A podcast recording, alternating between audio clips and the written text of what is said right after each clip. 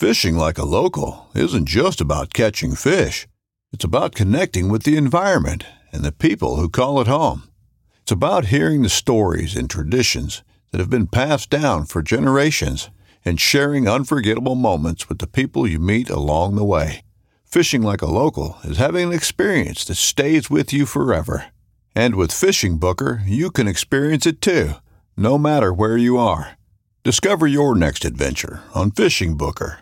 This upcoming concert season will be all about the boots, and Tecovas is your stop for the best in Western style. Tecovas has seasonal and limited edition offerings this spring and summer, including men's and women's boots, apparel, hats, bags, and more. All Tecovas boots are made by hand in a time honored tradition with timeless styles that are always on trend. And Tecovas has first wear comfort with little to no break in period. It's hard to find this level of comfort paired with this level of style. Stop by your local Tecovas store, have a complimentary drink or two, that's WCB style, and shop new styles. The smell of fresh leather and friendly staff are at your service. Many stores even have leather custom branding to make your boots truly personalized. And with regular live music and events, there's no in store experience like it. If you can't make it into a store, just visit tecovas.com. That's T E C O V A S.com.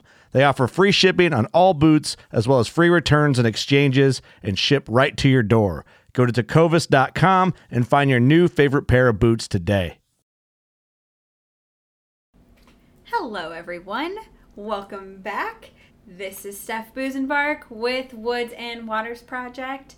This episode is all about bow hunting, progressing into mobile hunting, struggles from the last couple years, and why we keep coming back for more. This week's guest is Eric Hamann, and he is the perfect person for this subject. He is one of the hosts of Working Class Bow Hunters podcast, one of my favorites that you guys absolutely have to check out. I have to apologize ahead of time. There is a little bit of an echo as we did record this inside of an archery shop. Can't wait to introduce you to Eric. This is episode number 14 Working Class.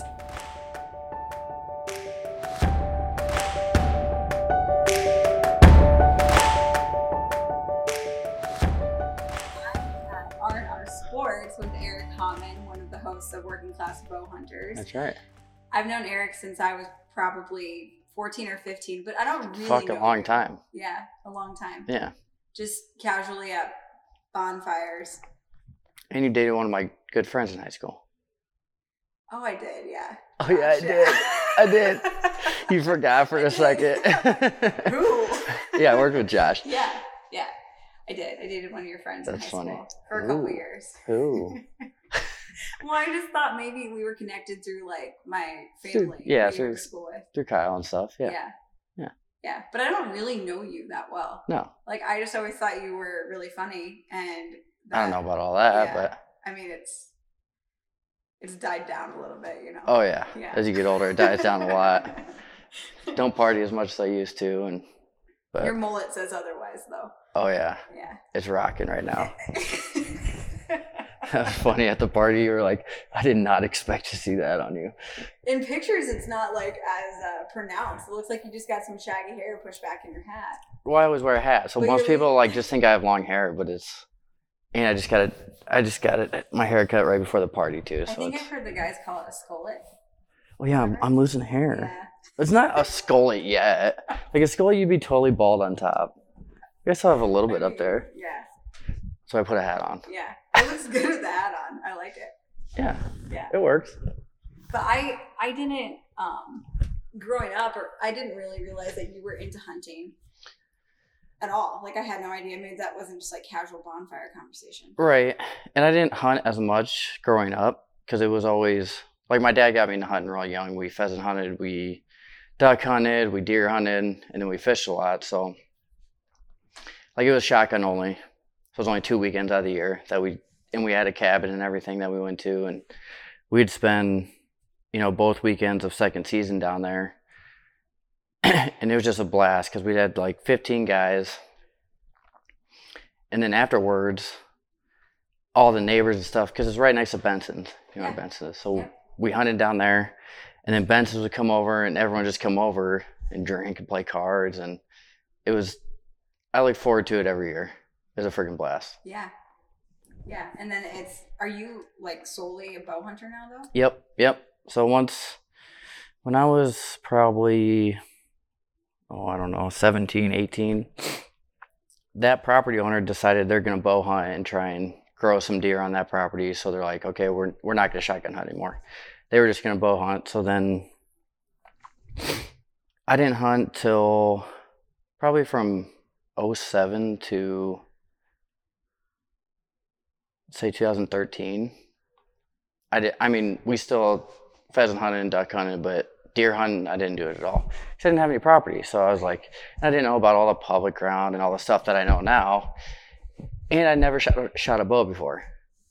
So I was working with Scott Schmidt, my good buddy, that actually got me into bow hunting. He's like, hey, where we're at the party, he's like, buy a bow and you can come hunt my parents' place. I'm like, I don't know, I've never never shot a bow before. So I'm like, all right. And another guy in my department at, at Deere was like, I got one, 125 bucks. Arrows, case, rest, sight, everything. I'm like, all right, whatever. You know, it was a PSE something. I don't even remember what what model it was, but so I buy that. And I didn't go out that much. We would just Scott, we would double hang some stands and Scott would go with me and I shot a doe that year on his farm. And after that, I was hooked. I was like, that was crazy. The deer comes in at, I think she was at like 15 yards. Didn't even know we were there. You know, she, I shot her. She ran 20 yards probably and piled up. I'm like, I was, I lost it. I was shaking, crying a little bit. And I was like, this is fucking awesome, you know? You never sh- like shook and cried like that? No. Before? No, because No. before you know we pushed deer, so you know there's Yeah. there's 40 of them running by, and you're just shooting Lucky at to them. get a shot at Yeah, one, just yeah. lobbing lead at him, you know. Yeah. So it wasn't it was nothing that personal, I would say. Right. So that after that, I just got hooked. Went, I dove right into it. It's crazy. Yeah. I feel like I tell a lot of people that I warn them, like, because I, I teach archery. Mhm. So when they start just picking up a bow, it's crazy how quickly people will start asking about bow hunting once they like get over that initial fear of just shooting the bow. Right. Even non hunters.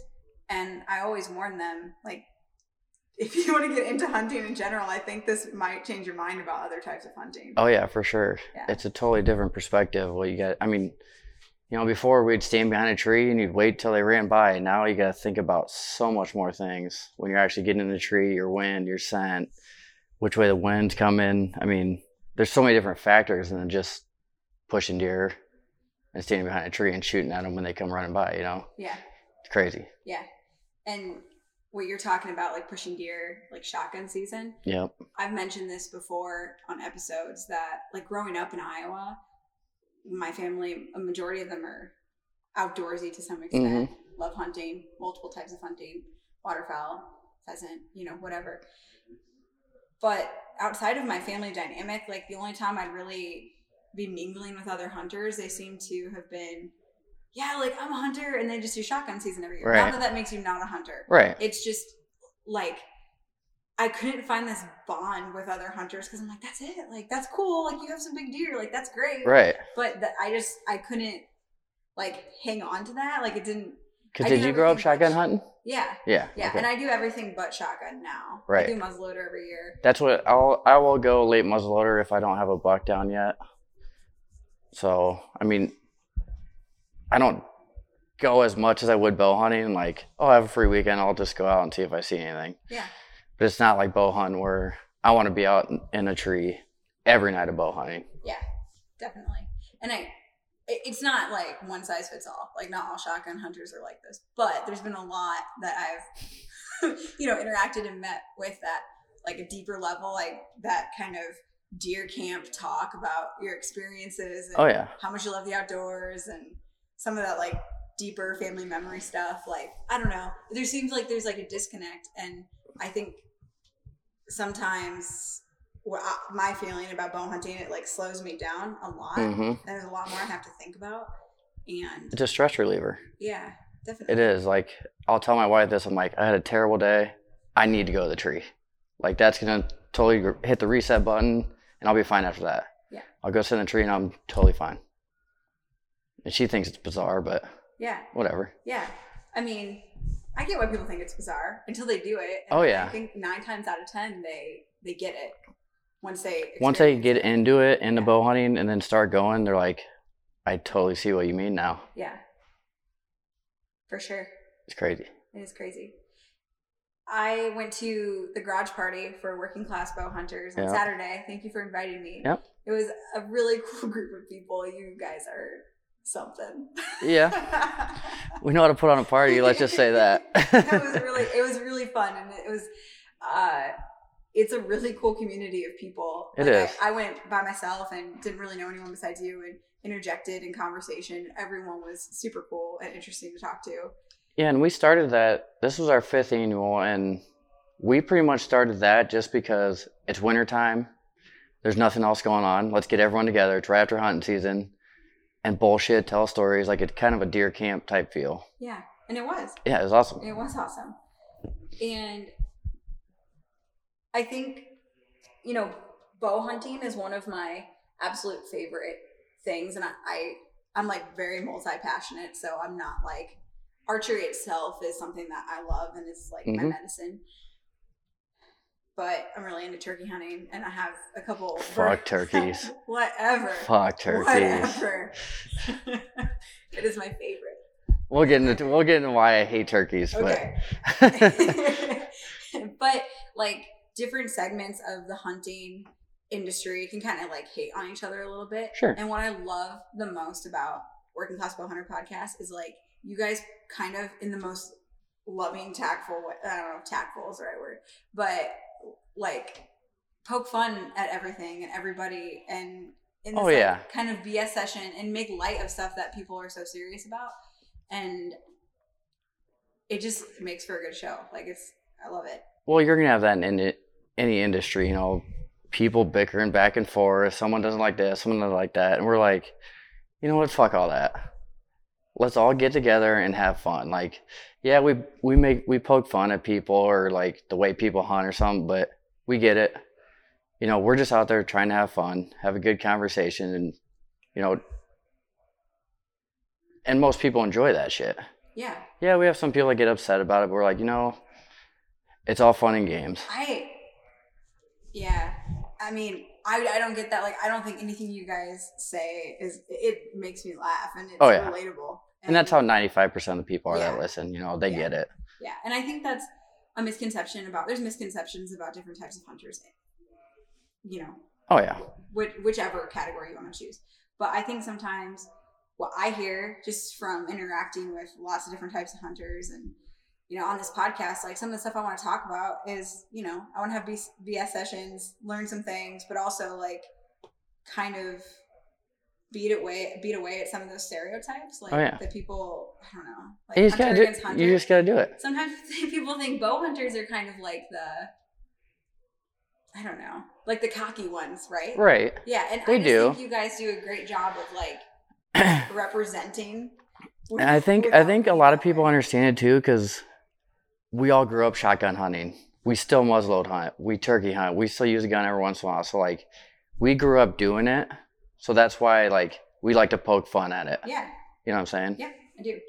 That's exactly how I feel because bow hunting is takes up way more of my hunting time Right. than anything Oh, for sure. But I love and respect all the other things. Too. Oh yeah, and you'll get you'll get shotgun hunters, you'll get muzzleloader hunters that say, you know, I don't have time to bow hunt. That's fine. Yeah. I'm not pushing you to bow hunt. Yeah. I'm just saying, give it a try, if you want. Yeah. So I mean, and some people don't want to bow hunt; they have no interest in it, which is fine by me. So as far as like you guys have like a whole like hang and bang team Yep. Yep. and like culture around you. I don't know if I call it culture. I don't know. I would not probably not culture, but like you know, a posse. yeah, we Oh, just, God. we just started that too, just to, you know, it's people all over the U.S. and us here in the Midwest. We just have whitetails, So we we wanted to get that report from the people out west, the people out east that have the different species, and if we have to, we can say, hey, what's going on in your state right now? How's the weather? How's the hunting? Like to see, because we have listeners all over the place, and we we mainly talk about Midwest hunting because that's where we're at. Right. So it's, it's nice to see, okay, what's going on in Colorado? What's going on in Pennsylvania? You know, all over the U.S. Yeah. So that's kind of why we started that whole team. No, I, I like it a lot, and I I'm looking at this like XOP stand that's sitting here at the the upstairs of R and R right now. This is the one I just bought for myself. I have this They're exact nice. stand, and I grew up hunting where we had a lot of the permanent stands. Right, my family didn't have land, but we had access to a lot of private land Right. permission. My dad was a de- you know was is a diesel mechanic, so he was in with all the farmers working Sure. on their tractors, and Yep. you know now we have permission to hunt their land around here around the Quad Cities. So growing up, I was always with my dad. He always put the stands up, or you know I would help, but it was never by myself. Right. He picked the spots. It wasn't really a matter of I didn't really get to like ask him why he picked a spot, right? Like if Sure. I complained about a spot, he'd be like pick your own damn spot Yep. next time Yep. uh, I had to help him carry stuff in. He didn't treat me like a princess or anything, but it was something that we did together, and that's why he did it because he knew from a young age I really wanted to do that with him. And Sure. He, you know, used it as a way to spend more time with me and Mhm. connect with me, which is awesome, and we still do that. But as an adult and living on my own and you know, there was a short period of time where I was working myself to death and I didn't have any time to do any hunting or anything Been there. outside of work. Been there. And so now I've thrown myself way in deep, you know, became a coach, started a podcast, doing all these events, being a mentor. Now you're busier hell. Uh, yeah, and I love it. And I threw myself way in because I just have known for a really long time this was going to always be a part of my life. And I had a few years where I was pretty miserable. Uh, but I bought a mobile setup, and my dad gave me his old, like the older Lone Wolf sticks. yeah. And he's like, okay, like wasn't the biggest fan of me going out solo, but this whole last year I went almost every weekend. But you uh, gotta out. you gotta do it. That's how you learn. But I had some serious issues. A lot of a lot of Why? uh, Connor Wakefield, who you know, would call it um, third stick problems for me. So Third stick problem? yeah, I'd be like putting my third climbing stick up in the tree every time the third stick, and I couldn't, I couldn't get it to like to lock in. to lock in. So I'd be it's like, just like the other two. right. It didn't matter which order I did it. It was always the third one, and I had multiple days where I was like sweating to death, Frustrated. fr- like just like peeling my layers Oh, off, yeah. like up in the tree, and I'm spending like way more time up there than I needed to be, and I would almost every time end up on the ground and just say "fuck it," like I'm sitting here. and so you guys, I listen to because my goal is to really master Midwest hunting, and then I want to go out west and out east and like physically be like capable of doing that and figuring that terrain out. But that I have to like I have to figure out how to just get my damn sticks in the tree right now. Well, say fuck that third one. Go too high. What's wrong with that? I guess there's nothing wrong with that. It's better than sitting on the ground. Think so? Yeah. Cody DeQuisto, ask him. He hunts two sticks high, 10, 12 feet off the ground. Maybe that's what I need to do. I mean, that's what I would do. If you can't get the lock on, say fuck it and just hang the stand right there. Well, I was trying the uh, buckleless method, which maybe was my first mistake. Yeah, you gotta start simple. Not tying all those stupid knots and doing all that garbage. I did so good when I practiced, and then when I was in the real deal, it was like Why'd you just get nervous or what? I don't. It's not like no anyone was watching me, but That's I guess true. I did. You probably looked like, is there anyone around here? Yeah, because I I only did. Um, I went back private a few times in the stands that I grew up sitting in, but uh, around the rut. But for the most part, I went out to public land I've never been to and scouted it. I got onX maps for the first time, loved the crap out of that, and went solo and picked out my own spots, and uh, it was great. I didn't. I don't have a deer to show for it this year. Oh, yeah. You'll have one that. Of my best seasons I've ever had. I haven't shot a buck in two years. Really? Yeah, See, I feel like that's like, but I'm okay with it. yeah, I. You're gonna be like, you're ridiculous, but so the whole social media game is pretty new for me, and I never have given a shit about like what trophies I have to show for my hunting. I just like enjoy hunting. I've always been like that, and I always, you know, say I'm a great hunter because I keep going, even if I get skunked or miss or Yeah. fuck up. Like, and I just keep going because I love it. But when you start getting on social media and like I got on a pro staff and like I coach archery and stuff, Right. You know, people are Yep. like, "Where are your deer at?" Right. well, and now I feel this like responsibility to show up, but it's probably ridiculous, right? Like I don't need to do that. No, I mean, that's why I tell everyone like I don't care the size of the deer. It was a nice mature whitetail, four and a half years or older, I'm gonna shoot the thing. Yeah. And you know right away if you see a buck coming in and your heart's beating like a motherfucker, you're you know you're gonna shoot that deer. Yeah. You know. Yeah. And sometimes a buck will come in, you're like, man, fuck that thing. Yep. I ain't shooting him. Yep. So I mean, there is, and I think so many people get mixed up in that they want they have to go out and shoot 180 inch every year. You know what I'm saying? They got to shoot a Oh, big I deer. do. I do. My uh, I'm like, shoot what? I loved your last episode with uh, Trevor, Trevor Mhm. Schmidt. Yep. I related to that entire entire episode. Uh, just him talking about his daughter, his family dynamic, how they grew up, like everything.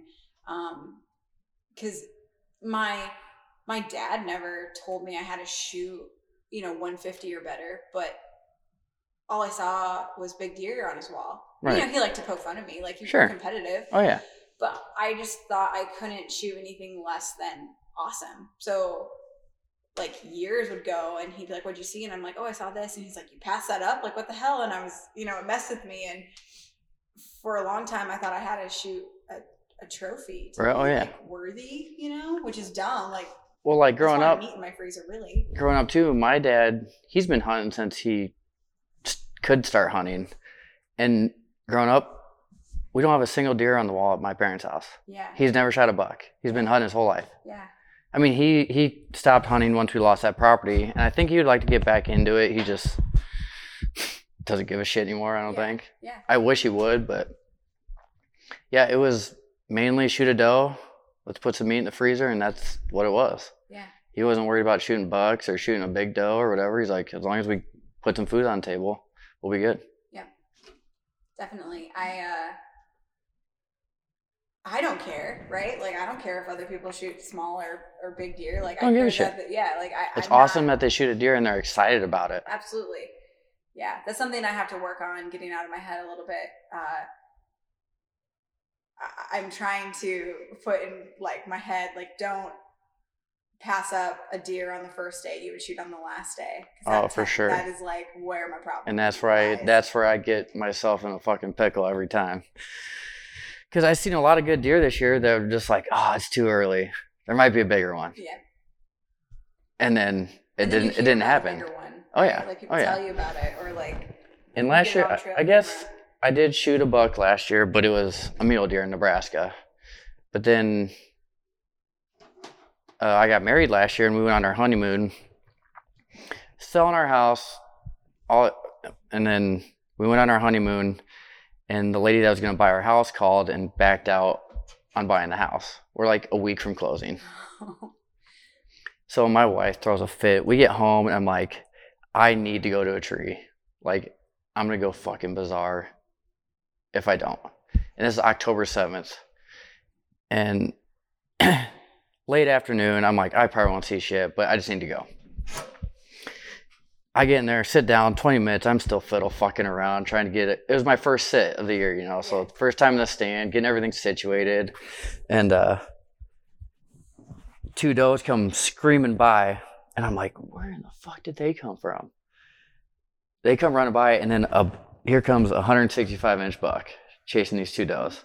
And he's up on top, he's 20 yards away, but he's up top on the hill through the trees, and I can see him just stand there, and he will not come down because the does are, they already went by. They're like 20 yards from me now, yeah. the opposite direction. And this was the craziest thing ever. He does like, he starts spinning, he spins around like eight times, then takes back off the other way, full bore. And I got my bow in my hand, you know, and I'm like, oh, he's coming, he's coming. And uh, he goes back the other way, and I'm like, what the fuck just happened? And the does are totally calm. They start feeding right in front of me. All of a sudden, both of them lift their heads up and they're looking back the other way. I'm like, oh shit! I grab my bow, and I can see him. He's hauling ass again back towards me. Comes down the hill, and I'm draw back, and I'm like, man, man, man, man. And finally, he stops, and he's quartering away hard. I'm like, fuck it, I got to do it. Let one loose. I thought I made a good shot. You know, I call it every time I shoot a deer, I call Doug Schmidt, and I was like, hey, I think I just shot a giant. He's like, oh, tell me what happened, tell me what happened. He gets all excited too. So I explain the story, and I don't have an arrow, I don't have anything, and I find like every 15 feet, one drop of blood, one drop of blood. And I was like, I gotta back out because I don't have good blood at all. So I call him like, hey, I'm backing out. Let's go in the morning and look for him. Because it's on a Friday. And I get home, I tell my wife what happened, and she's like, I'm gonna go to bed. And she looks straight at me, she goes, You're not gonna sleep tonight, are you? I'm like, Fuck no, I'm not sleeping. So I think it was like one o'clock in the morning, and I called Doug, I'm like, What are you doing? He's like, I'm playing video games. I'm like, Let's go look for this deer. Because by this time it's been like six hours, so we're like, Oh, it should be good. So we get there, and I always I always have extra arrows, so I stick an arrow on the ground where my last blood was, Yeah. just so I can go back to that spot and find it right away. So we get there, and he the the buck ran into the thickest shit possible. So I'm like, all right, Doug, go in there. So he's on his hands and knees looking for blood. I'm like, I'm gonna go to the field edge and see if I can't see anything. So I get to the field edge and about 30 yards down, he's just spraying all over the corn. I'm like, okay, good. Good blood. And then the next field over is beans, and he hit our fence line and followed the fence line in between the corn and the beans all the way down it. but he's jumping back, he's jumping over the fence back and forth. And finally, there's one patch of trees right in the middle of the fence line, and I had I shoot lighted nocks, so we could see it. We could see the arrow. Yeah. And I'm like, oh shit, he's got to be laying there. We get up to him, or up to the to the arrow. Giant pile of blood, no deer, nothing. Nothing. So we're like, we're searching, we're in the corn, searching corn rows, we're in the beans, and we can't find a single drop of blood after that. So I'm like, all right, let's come back in the morning, regroup. And myself, Doug, my dad, my nephew, and my wife went out, and we could not locate that deer. We couldn't find any more blood. We're out there for like six hours looking for this thing, and he never showed up. So never had a picture of him this year. So I don't know if he made it or not. Oh, that sucks. It was terrible. That sucks really bad. Yeah. But Like- I kept going and I hunted hard the rest of the year and Yeah. it just didn't happen after that. But that's hunting. Yeah. Yeah. I mean- called killing. Yeah. All right. So Yeah. last year was a rough year. So was this year kind of, but it wasn't I missed one this year. Probably a hundred and I don't know, 150 inch 10. He was chasing a doe. And they were up on a huge ridge and she comes straight down. But kind of angling down the ridge and running away from me. Like there's no way he's gonna come this way. So I I grabbed my grunt tube and give him a few little grunts. He didn't hear it, and I just and he looks right at me, and I'm like, God damn it! I'm trying not to move, and wind in my face, and he's circling around. He's trying to get downwind from me to see what it is, and I have one shooting lane to my to my left, and I was like, if he comes, I can see the path he's walking. I'm like, okay, it's gonna be a 50 yard shot, no brainer. He gets that spot, I draw back, stop him, and it was like slow motion. I let that arrow go, and I could see it going. Oh yeah. And there's one of those tiny little twigs sticking out, and it hits it and goes right below his belly. I'm like, you gotta be fucking kidding me right now. And he run, he still circles around behind me, and I can't see him. And I like poke my head around the tree to try and look for him, and he's standing there, staring right at me. and as soon as he sees me, he takes off like a bat out of hell. So it was, it was quite the journey this year, also. Yeah. But that happens. Yeah, it does happen. I can't wait till like it doesn't always happen though. For me, feels like it kind of always happens. Right. I feel like I, I said this at the garage party to somebody. I feel like I'm coming out of retirement because I spend so much of my life hunting all the time. Mm-hmm. And then just that gap of a few years, I feel like there's, I don't know, I feel like I woke into a different world where people are talking about public land all the time. Yep. And social media has kind of taken over hunting. I think I was asleep for a little bit and I didn't know Yep. like the information out there. Uh, you know, I just started learning a podcast, learning uh, about podcasts and listening to them right around that time. Sure. And I was like, holy shit, like this is awesome. Like I know some people have different feelings about social media and, and YouTube and podcasts, Right. what they do, but I think it's a great tool. And I think it gets me jacked up because I, I there's so many outlets to learn and also share what you do. And because of like your podcast and a few others that I listen to, uh, some YouTube, some YouTube stuff, and just like seeing what other people are doing, I'm like, I can do that. Oh yeah. I like I can do this. And with podcasts now, they're so huge. I mean, whatever you're into, I mean, there's a podcast on everything now. yeah, Everything. Because like when we As it started, should be, really. right when we started it, Kurt called me up. He's like, "Hey, you want to start a podcast with me and Steve?" I'm like, "Sure." What the fuck's a podcast? I didn't even know what one was back, Yeah. you know, five years ago. I had no idea. yeah, So it's it's been for five years. It's been quite the journey. I never thought that we'd take it this far to where we're at now, but after a while, it just kind of exploded, and everyone's like, at these deer classics and stuff, like they wanted our signature, and like, I can't believe we're meeting you guys. I'm like, why? We're just a bunch of idiots from Iowa, you know. so I mean, it's been real fun. it's so good. And I think that I mean, there's a lot of really good hunting podcasts that I um, have been listening to, but I feel like I always like when I do listen to podcasts because I do uh, go back and forth because with everything that I'm doing, I'm sure you can relate to this too. Like it's really easy to get sucked into like what other people are doing Sure. and compare yourself. So I do try to find a balance between like listening to it because I enjoy the shit out of it and also like staying in my lane and Right. getting too like stuck in what other people are doing so then I overthink what I'm doing. Yeah. Because, you know, we were talking before I hit record uh, today just about, you know, I'm only a, a dozen episodes deep and I'm still Sure. figuring out the tech, Oh, technicalities yeah. of all of this. And I know this is new for you, like my setup and the mics. It's all right. We started somewhere. You got to start somewhere, you know.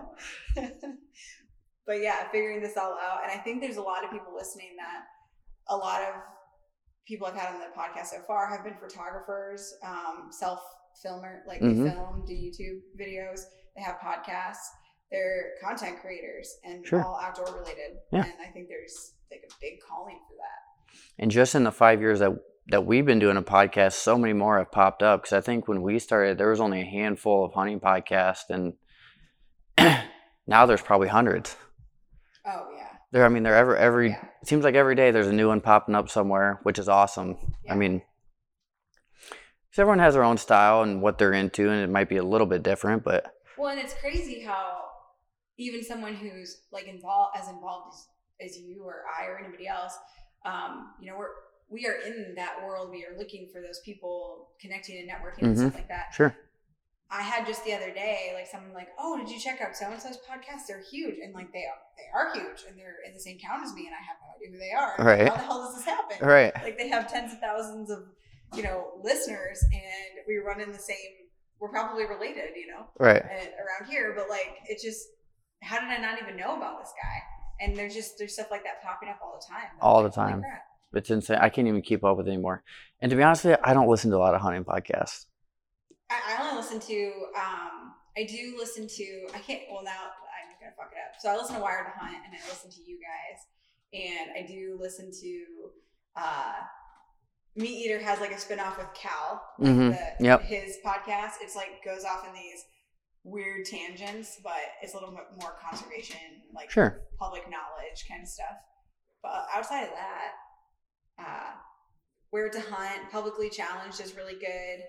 Uh, he's newer. I really like his because it's all, I mean, it's all about public hunting, which is Right. knowledge is power, I suppose. But I don't have time to listen to every one of them. I don't I either. try. Well, I mean, I listen to a lot of podcasts because I'm a welder, so I sit there underneath the hood all day and put headphones in, and Yeah. but I listen to mostly like comedy podcasts. Yeah. Like I don't, I mean, yes, I love hunting, but it's like I need a break from it every once in a while, and that's kind of my break. Is I'll listen to something different. Totally.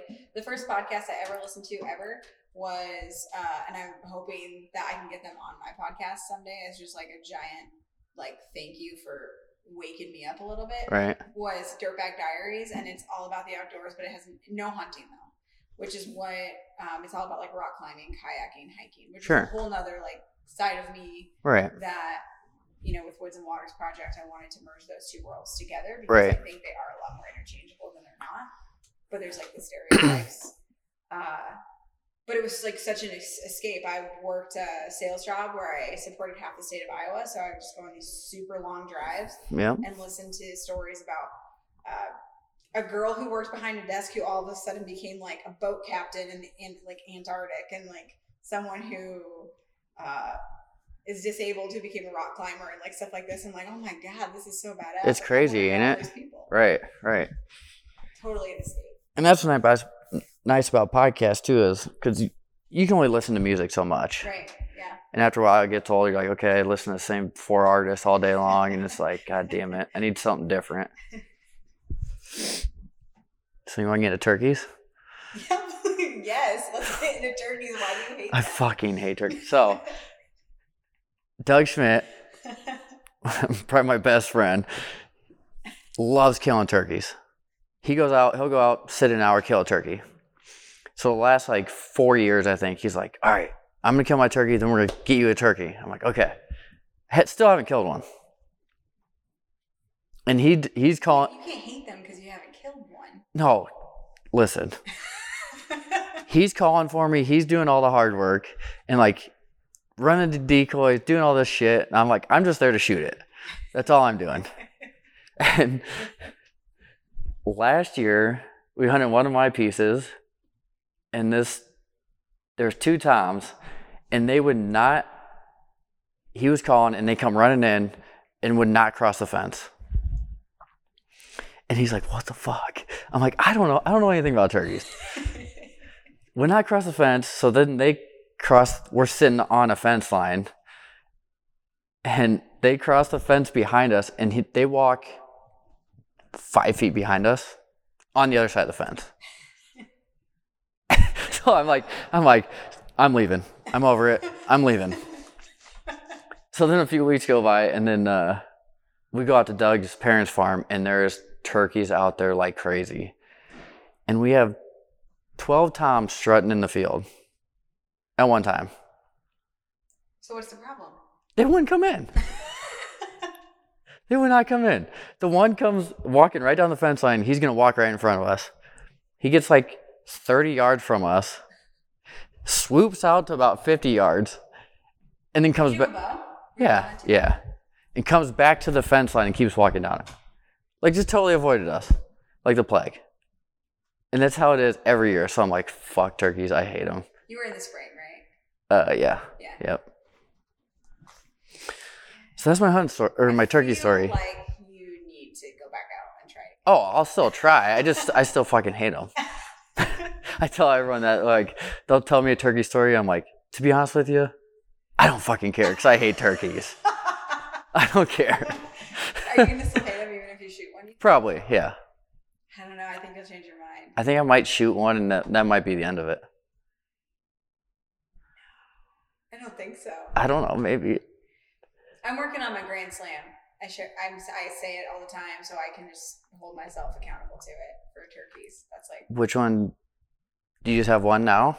so. I have a few easterns Right. just from you know years of hunting, and then uh, with my shotgun. So this year I'm only doing bow in Iowa, and then I'm going to go to Nebraska this year to shoot in Merriam. Miriam. Yep. With, I'll probably take my shotgun because I would like to get the Grand Slam all three, all four uh, turkeys with both, both my shotgun, Shotgun and a bow. and my bow. So I'm gonna chase them. So I'll try to get one for the first time with the bow in Iowa this year, and then shotgun excuse me. Nebraska, maybe. Are you going to public ground out there Yeah. in Nebraska? Yeah. There's a lot of we went when we went out mule deer hunting I mean, there's just turkeys everywhere out there. Our the guy that ran the outfitter, he showed us this video. I bet you there was 150 turkeys crossing the road one time. I mean, they are freaking thick out I out think there. the population is the highest in Nebraska right now. I think you can. I think you can take three. Oh no shit! Yeah. Like they have the highest population at any yeah, state. Right now, Hmm. I'm pretty sure that's true because they have Merriams and Easterns. Yep. And I think, um, don't quote me on this, but I think you can. I'm pretty positive you can take three, and I don't think it matters whether it's Merriam's or Easterns. Like I think you can take three. Even out of state. Yeah, I think so. Oh shit!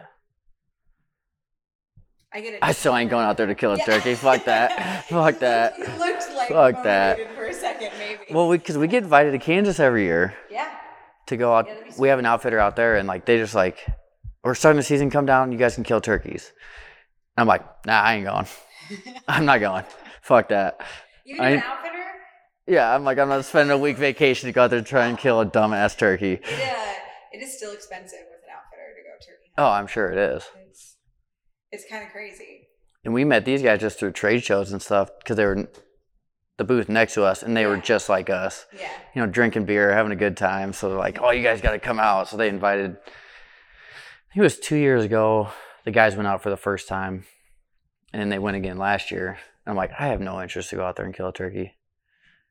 Still want to do it. I get, I get that. Yeah, it doesn't like make everyone's uh, blood boil, but it just gets me for some reason. I don't know. Fucking. The first turkey I ever shot was a bearded hen on accident, and I just like was in southern Iowa, and she had a eight inch beard, and you know it was an accident. And told the DNR, you know, I hadn't, I really, you know, had no idea that it was Right. Tom. Um, and I just thought that was cool as shit, and the experience was so cool. And then I, I just got hooked after that. Yeah, but you can shoot them, right? Bearded hens? Yeah. Uh, I don't know that you can. You might be. I think you now. can. I don't think at the time that you. I Oh. you could. See, I don't know anything about turkeys. They're fucking stupid. Obviously, they're not. sure, they're really smart. That's what everyone tells me. Like, "You- I think you're just bad fucking luck.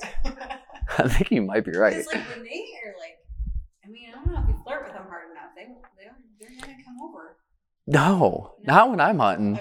Doug tries to. He's got like he'll be in there with like six different calls, you know, and he's trying everything in his Yeah, in his arsenal to get a turkey to come in, and they just won't do it. yeah.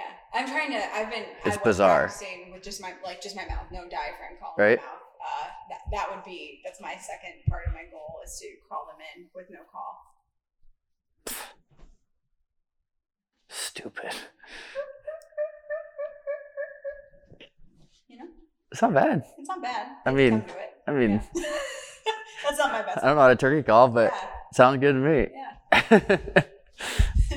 Do you have any like any hunts that are on your bucket list or coming up?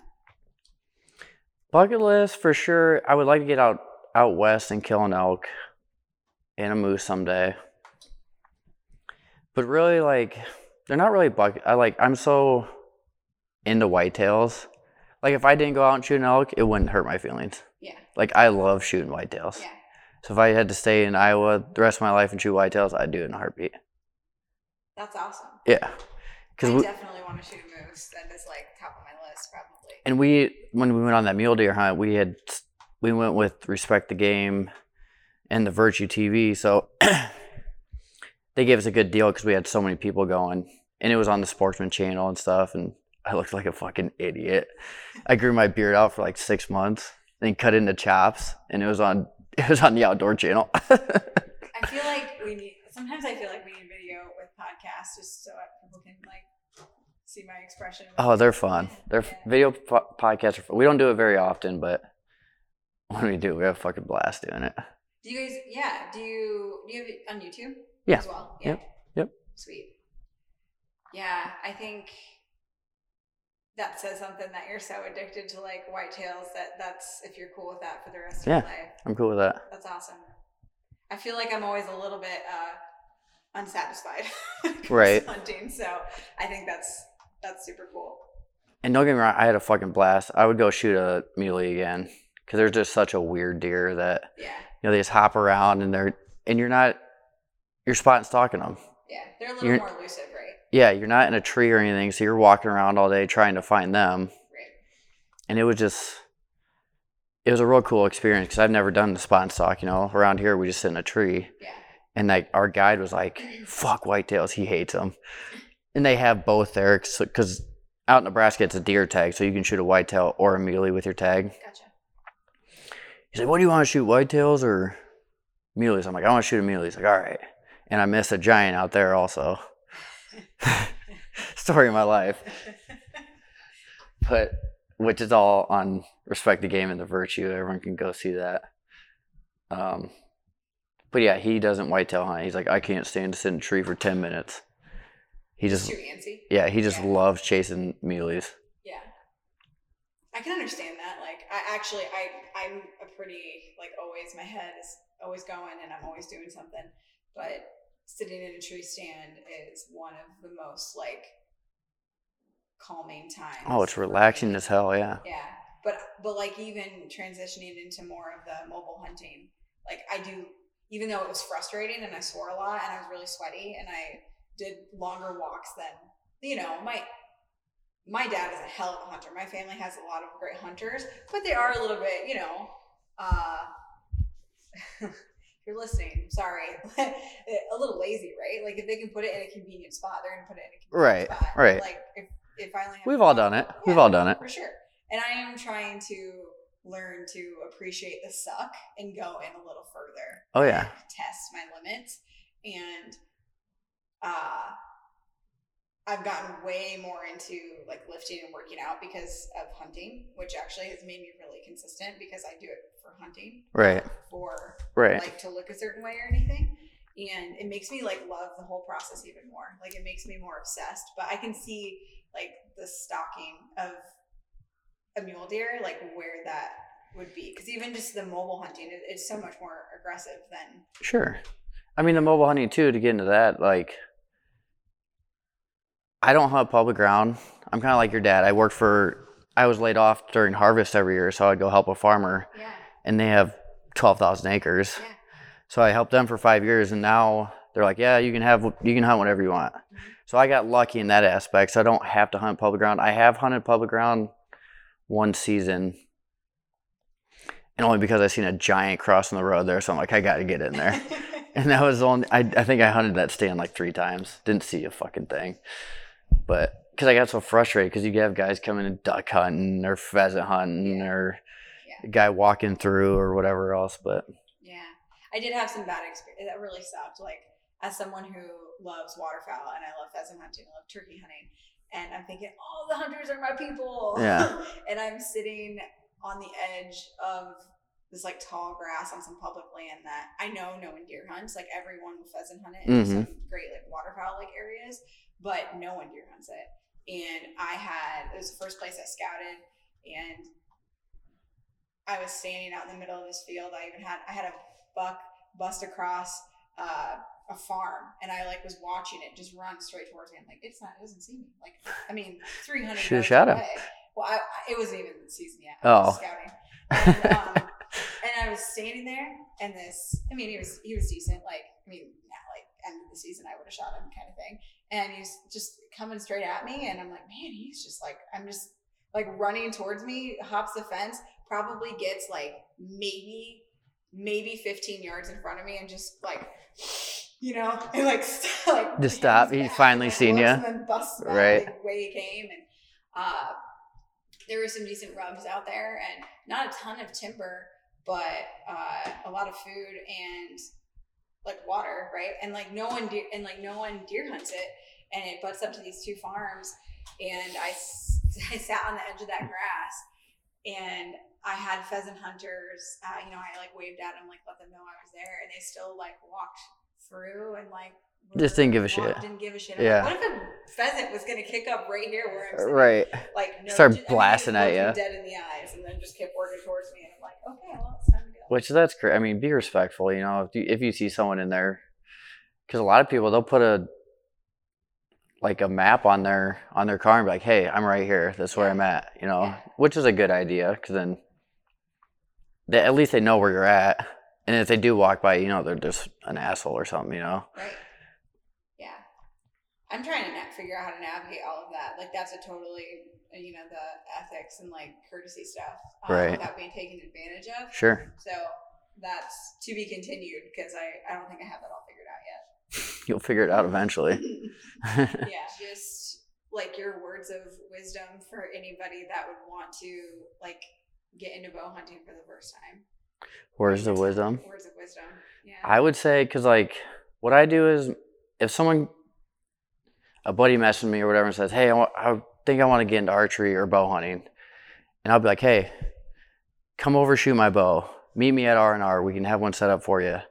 You know, just try it before you go out and spend crazy amounts of money on it. You know, yes.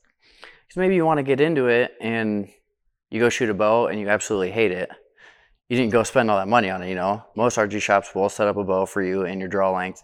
Like if a buddy's close to my draw length, I'm like, come over shoot my bow. I don't care. Yeah. Try it. Yeah.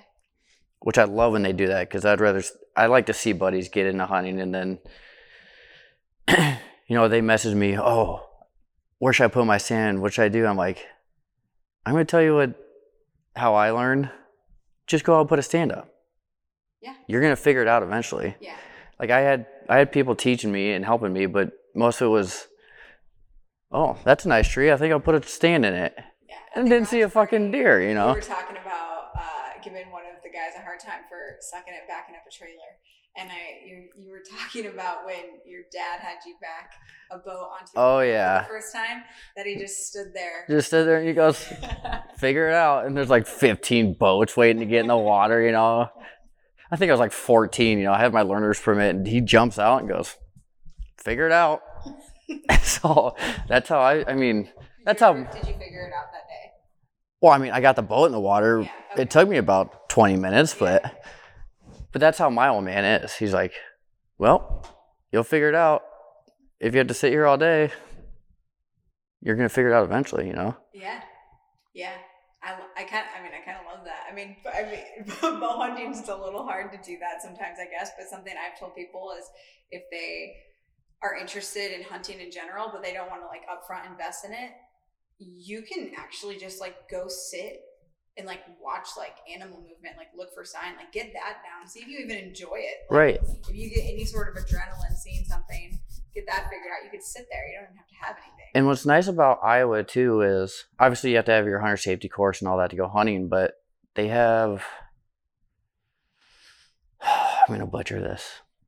Oh, like the temporary. Yeah, it's like apprentice program. Yep, it's not apprentice. yeah, that's what I I, think it's called an apprentice hunter. Yeah, right? Yeah. take a friend hunting or whatever. So like they can actually buy a tag Yes. and a license without the hunter safety course. And as long as you're with someone that has a license, you can go kill a deer. Yeah. Which is I think is a I think they implemented that a few years ago, which I think is awesome. Yeah, I agree. I agree. I think just from the organizations that I'm involved in and just the really putting myself back into this community, I think one of the things that's missing, uh, and you know, not clean sweep missing, but we need more of our mentors that are Mhm. willing to take the time out of their Yeah. own hunting season. You know, be able to sit with someone and maybe see them shoot an animal that they maybe wanted to shoot. Oh, yeah. kinda like let some of that go. Uh, I think that's needed more than anything. There's a lot of mentor hunts that I've worked with or classes I've done, and there are a ton of people in general um, that want to get into this. We just Right. kind of need more support, and Well, and I think a lot of people don't want to get into it because they don't have the knowledge on it. Right. And like they don't want to look like a fool. Yeah, I've had people mess me. Hey, I want to, I want to bow hunt this year. I'm like, well, do you have your hunter safety course? Like, no. Like, well, you, you have to get that first. Yeah. Or else I'll, I'll take anyone out if they want to go. I'll take them. I have no problem with that. Yeah. Which is awesome. And there's a lot of schools in Iowa now that are making the hunter safety course mandatory to take Yeah, in the school, which Yeah. is I think is awesome. I do too. Because even if they don't want, I mean, even if they don't want to ever do it or use it, like at least they know what it's about. Right. There's, I can, I can understand from an outsider's perspective if you didn't grow up hunting or weren't, if you weren't exposed to it, how it just like seems like a bunch of people killing animals like for sport and taking a picture with it. Like I get, Sure. I get that perspective. Um, and there are is some of that. Oh, yeah, for sure. Who you're, whatever hunter you're introduced to for the first time might set the tone for Right. Look at it the rest of your life. But I love that. Well, and that, and cool. you know, that's where the social media thing comes back in, is where these new hunters get in. And they have to think they have to go out and shoot a 160 inch deer, Yeah. and they're passing deer and stuff. I'm like, shoot whatever, you know. If it gets you excited, shoot it. Yeah. Seth Porter, uh, I like to use his words a lot because he was like, whatever makes your pee hot, like that's what you Right. be." Yep. Yep. Don't worry about anybody else. Yeah. Don't worry about what other people think or what other people say. Just go out and have fun. Yeah. Definitely. And if it's like so many people are doing it to spend time with their family or to put food in their freezer or just to be like outdoors, it doesn't have to be. I, I think rarely is it about like a trophy Sure. in general. hmm I think you get to a certain point where, yeah, now it's about like the horns, I guess, a little bit. Right. But, Antlers. yeah, Horns are hollow. I know. It's just something people say. Horns are hollow. oh my god. They're not sheep. I wasn't going to say that. Okay, well, I do edit my so I'm just going to edit this part right out. Edit it out. It's a totally different tone. Put antler in there. yeah, antler. just beep it out. Right. That's funny. That is funny. Yeah. So, Well, I appreciate you. yeah. Thank you for uh, meeting me here and Yeah. doing this. Yeah. And everybody check out Working Class Bow Hunters. It's Yeah. It's All social media. I mean, just you can Google it and it'll come up on our website or Facebook, Instagram. I think we might have Twitter. Yeah. I don't know. I don't do the whole I Twitter thing. but I don't either. do. Yeah. Sweet. Yeah, so look it up there. What was that? Look us up there. Thank you so much for listening to the show today, getting to know Eric. Eric, appreciate the hell out of you for being on the show and giving us your words of wisdom and your experiences. Like I said before, check out Working Class Bow Hunters podcast. It's awesome. Thank you so much for listening. Please drop us a review, ask questions. Do you want to know more on the subject of bow hunting? Do you have a completely different perspective? Let's talk about it. I'm up for all the ideas. As always, until next time.